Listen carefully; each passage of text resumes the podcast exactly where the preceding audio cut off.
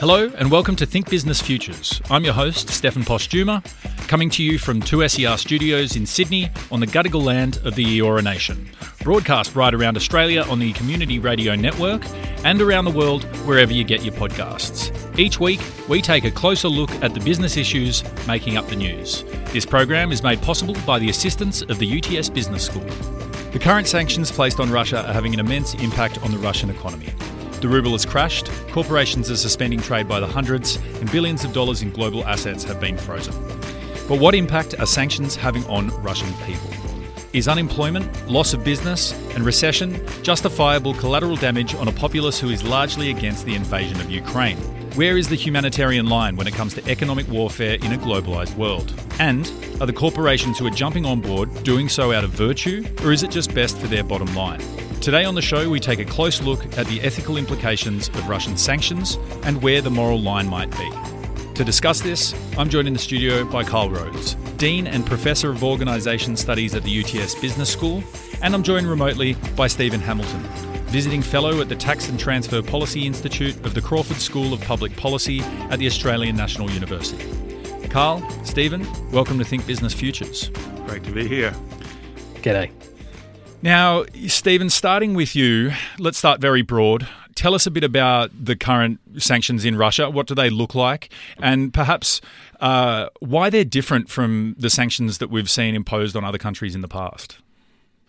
Yeah, that's a great question. So Russia has been under some form of sanction for a very long time. I mean, almost a decade since the annexation of Crimea in 2014. Now, previous to this round, the sanctions were far more modest, they were more targeted, and over time, the Russian economy adapted.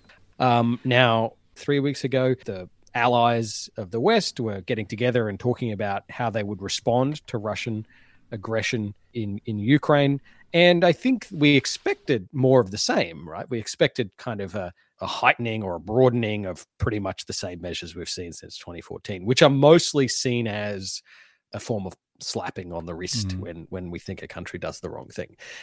Instead, we saw the European countries of the US and some other countries like Australia band together and really radically escalate the intensity of these sanctions and to reach for tools that we, I think certainly Russia, but also we, expected to be off the table, right? So, you know, this word SWIFT that's been floating around. So a lot of the international transactions, money flowing in and out of Russia to pay for goods and services, though that system Russia has been cut out of, which is massively disruptive to financial flows.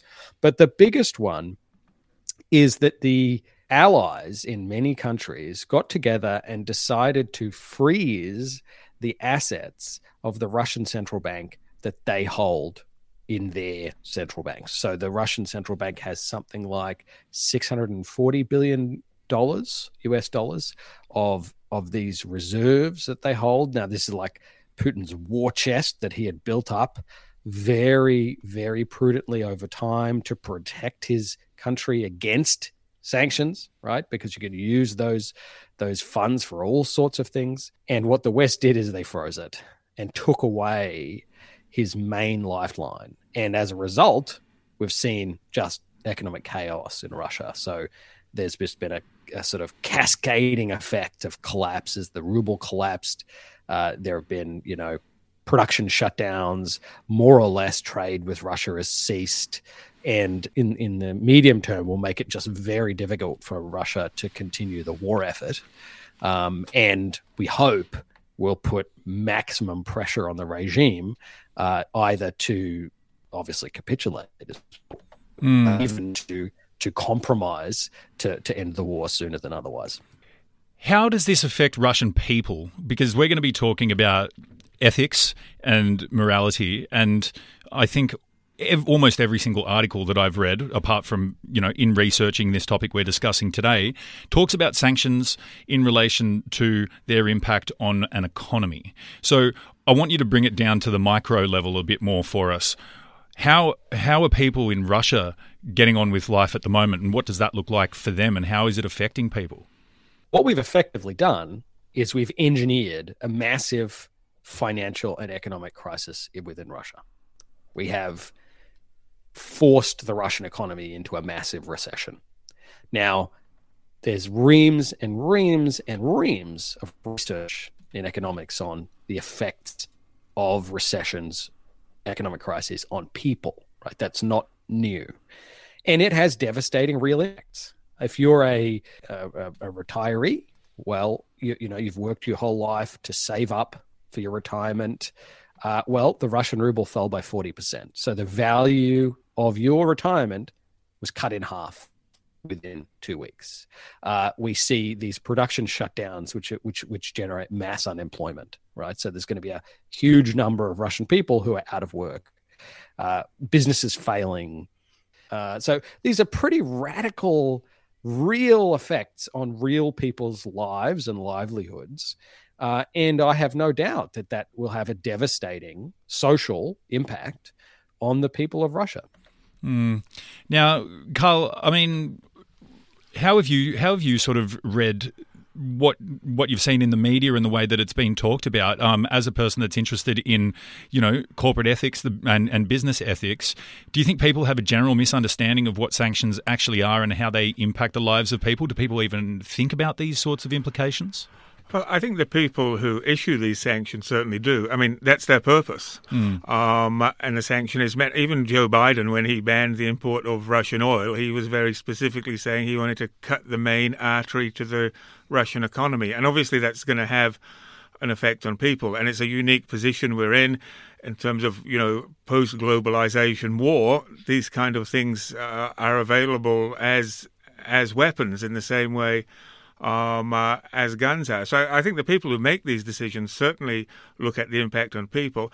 Also, I mean, bearing in mind that there's one argument that's been made by making these sanctions, it makes what's going on apparent to the Russian people in a way that they may not be getting information from state-controlled media and may even then fuel a popular uprising against Putin. So I think people, although it's easy to talk about sanctions and to talk about the economy in a very, you know, to imagine it's a thing that exists beyond the people involved. I think with sanctions, people are looking at the specific effects on people, yeah. Mm.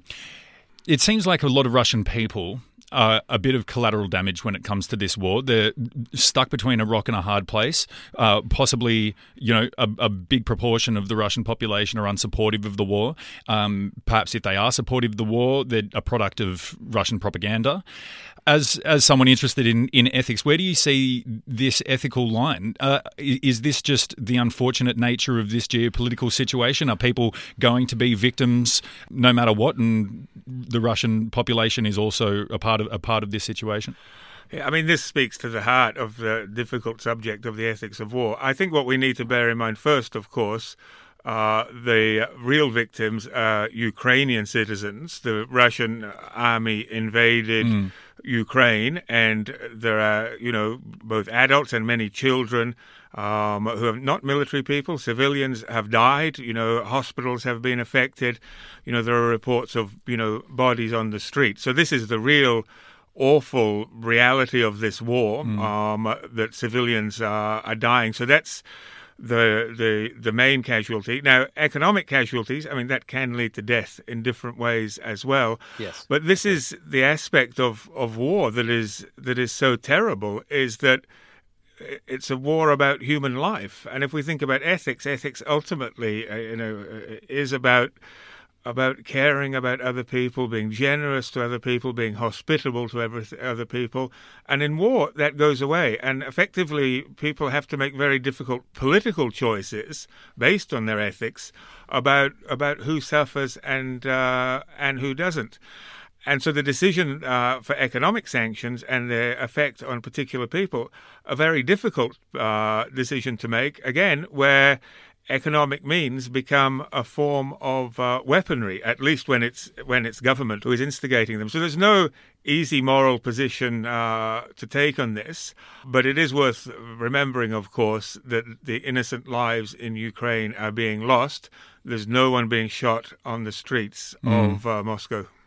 Steve, but let me jump in. One thing. Yeah. I mean, I agree entirely with all of that. I mean, I don't think anyone would I think the Ukrainian people, the treatment is horrific and unacceptable, right? So there's no doubt at all that we see footage of it live of war crimes being committed in Ukraine, right? So, but the purpose of the whole war crimes thing is that certain things are meant to be off limits. And most of those things relate to civilians, the way civilians are treated, right? Whether, you know, acts of war on civilians are meant to be, disallowed in some form. And I do think that the powers see these sanctions as somehow outside of that system. And, you know, if you engineer a recession in another country, devastating economic effects on people's lives, and that leads someone, for example, to take their own life, which we know, we have evidence to show that recessions increase the rate of suicide, right? That is an act of war on civilians, right? And I mean, I'm not saying we shouldn't have done it, and certainly it's better than the alternative, but I think we ought to think about how these, I think these sanctions have been, chosen to avoid other actions, but they do affect civilians. And I think that effect matters. And it's not obvious to me that someone in Washington writing up these sanctions in the Treasury Department has thought about, you know, the effect on suicides in Russia, for example. But we have evidence on that. It's a real thing, you know. Carl, do you see a line drawn when it comes to sanctions? I mean, we've seen aspects, areas of the energy industry being exempt from sanctions. What about things like the pharmaceutical industry and medicine getting into Russia? And what does this say about where the line for sanctions might be and the impact that it has on people? At what point are you sort of committing war crimes by, well, you know, in inverted commas, by not allowing things like, you know, medicine into the country? And what does it say about, like, what the West is actually willing to sacrifice? Indeed. I mean, as Stephen was just saying, this is a whole new ballgame in terms of what the effect of this might be on people's lives. Now, McDonald's withdrawing from Russia? Probably not, you know, might have a positive effect on some people's health. Who knows? So, I mean, that's a different matter. But yes. And we'll get to that shortly. But when it comes to issues like obviously money that people will need that they may not have access to, the opportunity of businesses to operate and to sustain the people who work there, pharmaceuticals, food supply. This is really serious. Pharmaceuticals obviously could have this effect, and so again, you know, these things have become weapons. Where will the line be drawn? I mean, the thing is, if you stop a supply of pharmaceuticals, you're withdrawn from the effect of your actions. If you shoot someone in the face, you see what you've done, and for most people that would be an awful, horrifying thing. Withdrawing pharmaceuticals, you don't directly see the effect of your actions, so people can become ethically numbed by doing these things at a distance. So I don't think we've seen where the line will be drawn, and I'm not sure if it will be drawn until the conflict is resolved. And I think this is becoming, again, in the context of Europe's role in globalization. I mean, and this is, you know, the beginning of all of this and the fall of the Berlin Wall. We're in a whole new ballpark here where again, similar to what Stephen's saying, there really are no rules that have been established in the aftermath of the other big war. So it really is a whole new territory that we're in, and ethically very contested. Steve, any thoughts on that? I mean, I agree entirely, other than to say, you know, to go a little further and say, look, the sky is the limit on what we seem to be willing to do. I suspect the oil and gas industry might be next. I think we could end up in a place where the Russian economy is completely isolated, really, effectively, from the world economy, like a North Korea-style arrangement. And, you know, that's going to be very bad for the Russian people in the long term. So not only will there be these short-term devastating economic costs, but isolation is very bad for living standards. And so, you know, what becomes of the Russian economy is pretty horrifying. Look, Putin hasn't bent at this stage, regardless of all of these costs being imposed on Russia, the Russian economy, even with all of the military losses. So it's hard for me to see that any additional economic action is going to make a difference. But, you know, I think we probably have to try, to be honest. We're in a world of very difficult decisions. Mm. Now, Carl, you wrote a book called Woke Capitalism that looks into corporate morality and this movement around corporate morality. Mm-hmm. We've seen hundreds of private companies, everyone from McDonald's to Netflix, Apple, Disney, Coca-Cola, Amex, suspend their operations in Russia. I'm just interested to get your thoughts on how this intersects with the corporate morality movement. Obviously, it is a lot different to, you know, Pepsi putting on their commercials and things like that, or Nike supporting Black Lives Matter. How does this intersect with woke capitalism? Well, very much so, because you'll see a lot of the companies that are withdrawing, certainly the ones that are letting us know about it, they tend, in many cases, to be consumer brands, very well known in the public eye. I think public expectations of these kind of companies has changed. And I don't necessarily, I wouldn't say this is, I use the word corporate morality in a somewhat ironic sense, by the way. And I think the kind of morality at play here amongst these corporations is that they have realized that they're under pressure from shareholders to withdraw. They'll be under pressure from their customers to withdraw. And so not withdrawing would be leave them in a worse financial position than withdrawing, possibly through boycotts or just through, you know, general customer aversion or through lack of ability to raise capital. So I suspect these companies, while the people in them may very much sympathize with Ukraine and the disaster there, I think there would also be very much a business decision here that if 1% of your revenues are coming out of Russia, it's better to sacrifice that than to risk a significant greater percentage from the predominant markets that you might be in Europe and the United States and elsewhere. So morally speaking, I think it's changes in customer and shareholder expectations that have driven the change in corporate behavior, not a form of moral enlightenment on part of corporations themselves. Mm. Stephen, have you seen, I mean, I'm just interested, you know, have you seen the public demanding corporates, businesses to get out of Russia? Because it's not something I've seen, especially to the level of, you know, other social movements that we've just mentioned. I mean, I think most firms that are leaving, many of them are leaving because they could. Doing business in Russia is just too hard now. I mean, financial flows have been made impossible. You don't know if you're going to fall foul of these sanctions. So most businesses just don't even want to go there, right? And Russia's not a massive market for a lot of these firms. So the loss of revenue is not really that big of a deal. So it's mostly in their financial interest. So I guess in some sense, businesses are saying, are getting out for what is really just practical financial reasons, but then get to claim simultaneously that, hey, we're doing the right thing. Having said that, a lot of economists will tell you that capitalism can itself, though those incentives that are within capitalism can often drive moral outcomes by virtue of the capitalist system incentivizing good behavior through various channels. And so maybe this is a sort of silver lining here, you know. Mm. Okay, Carl? I think that is the case. An interesting example is Shell. You might remember a couple of weeks ago, they decided to continue purchasing Russian oil, saying that it was essential for them to be able to continue energy supply in Europe.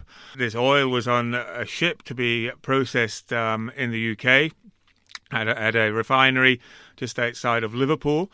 And at the time, the UK had banned Russian ships. But if you brought oil on a non-Russian ship, you could still get through. In any case, so this ship pulled in, and the trade union of the dockers who were to do this took a stand and said, "We are not unloading any Russian oil." And so the ship went on, and it wasn't done. So this wasn't a government move or a corporate move. It was a move of solidarity with the Ukrainian people from the union movement. And then it got a lot of bad press. Shell were looking terrible. And then after this event, they decided that to actually stop importing any Russian oil. Suddenly, it seemed their rationale of energy flows no longer was in case. And the CEO made a public statement that these are political decisions and companies couldn't make them. That's the way it should be, I think. However, in his case, it was because of the public pressure and the bad press that was happening that seems to have turned his hand. So it could be a case, as Stephen said, that the pressures Shell was under from the public led them to a particular decision. But it certainly wasn't based on their own moral reasoning. I think it was based on a very practical sense of reasoning, and that's the way. But in a sense, that's as it should be.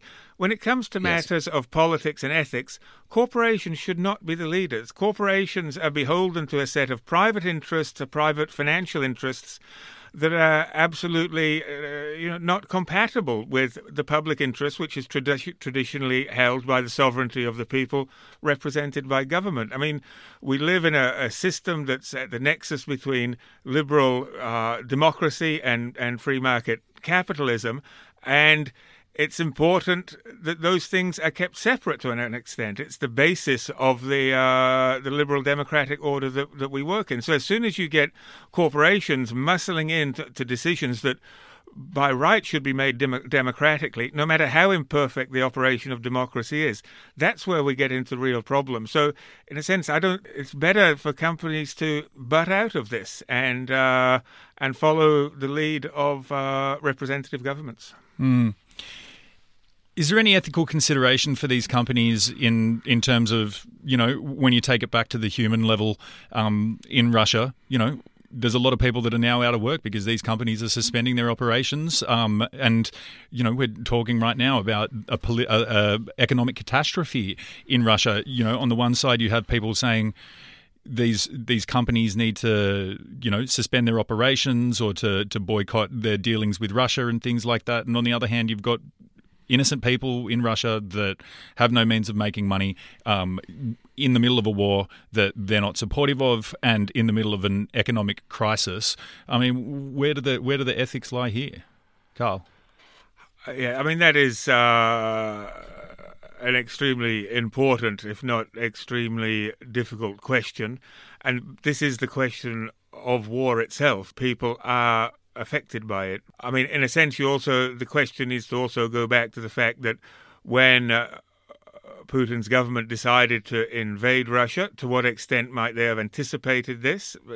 Stephen suggested that they wouldn't have anticipated it at this level. Does the responsibility lie with them for making the first move by invading a sovereign country, although they don't seem to think that sovereignty in that way? And what would that effect be? So there's a whole lot of players here operating in this. But then again, if we didn't make these sanctions, and that made the Russian war effort stronger, and that meant that more Ukrainians died or other countries were invaded, that affects life in different ways as well. So the answer, there's no self-righteous position to be able to be adopted in this thing. It's a series of trade-offs. And the trade-offs are made with people's lives, which is the sad reality of war. So we find ourselves once again in an awful situation of war where there is no ethically satisfactory resolution when people are being hurt and killed. Mm. One argument that's been made is that potentially these icons of Western culture, McDonald's, American Express, is leaving Russia or suspending their trade in Russia is something that Putin actually wants. I mean, he described the collapse of the Soviet Union as the greatest geopolitical catastrophe of the century. So we have this on the one hand, and then we have the West sort of pushing Russia towards liberal democracy in all sorts of different ways on the other hand. If Russia ends up as a isolated nation and sort of moves away from liberal democracy as a consequence of this war and the sanctions and the pullouts and the boycotts. Carl, is this something we need to be worried about as well? Yeah, I have heard these arguments, and they're very important arguments. If you think about the time of the fall of the Berlin Wall and later the collapse of the Soviet Union, culturally what was going on was also about political freedom being associated with Western consumerism. And McDonald's, I think, opened in Moscow in 1991, and there were like thousands of people queuing. So it is possible that these kind of brands, as they're called, leaving has profound cultural implications for the way the West is perceived.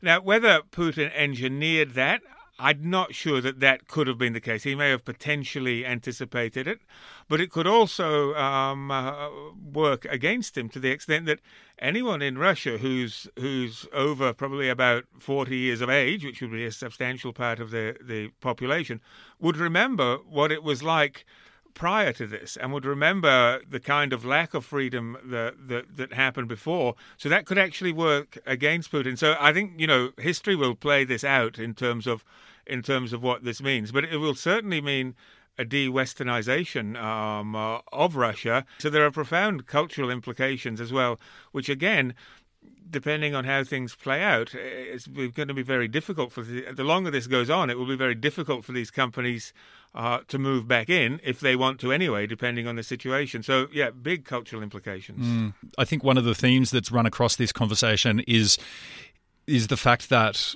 so much of this is unprecedented. We're in a geopolitical climate that we haven't seen before in terms of how these sanctions have an effect in a big globalized economy, the types of sanctions that are occurring. And so a lot of the resolution is kind of, a focus on how it affects people. Let's not forget the impact that it's having on the ground in Ukraine. But in terms of a middle ground or the ethics, a lot of it still kind of remains to be seen, and we'll see what sorts of shifts take place after this conflict is resolved in one way or another, and for better or worse. It's hard to sort of wrap on a resolution because it's a kind of we will wait and see type situation. Gentlemen, it's been an absolute pleasure. So much food for thought in such an important time in global history, and we will see how it plays out. Stephen, Carl, thanks so much for joining me here on Think Business Futures. Thank you. Cheers to you both. Thank you for joining us for another episode of Think Business Futures. Thank you to my guests, Carl Rhodes and Stephen Hamilton. You can listen and share this chat wherever you get your podcasts. Don't forget to subscribe to get Think Business Futures in your feed each week, and please support the show by leaving a review.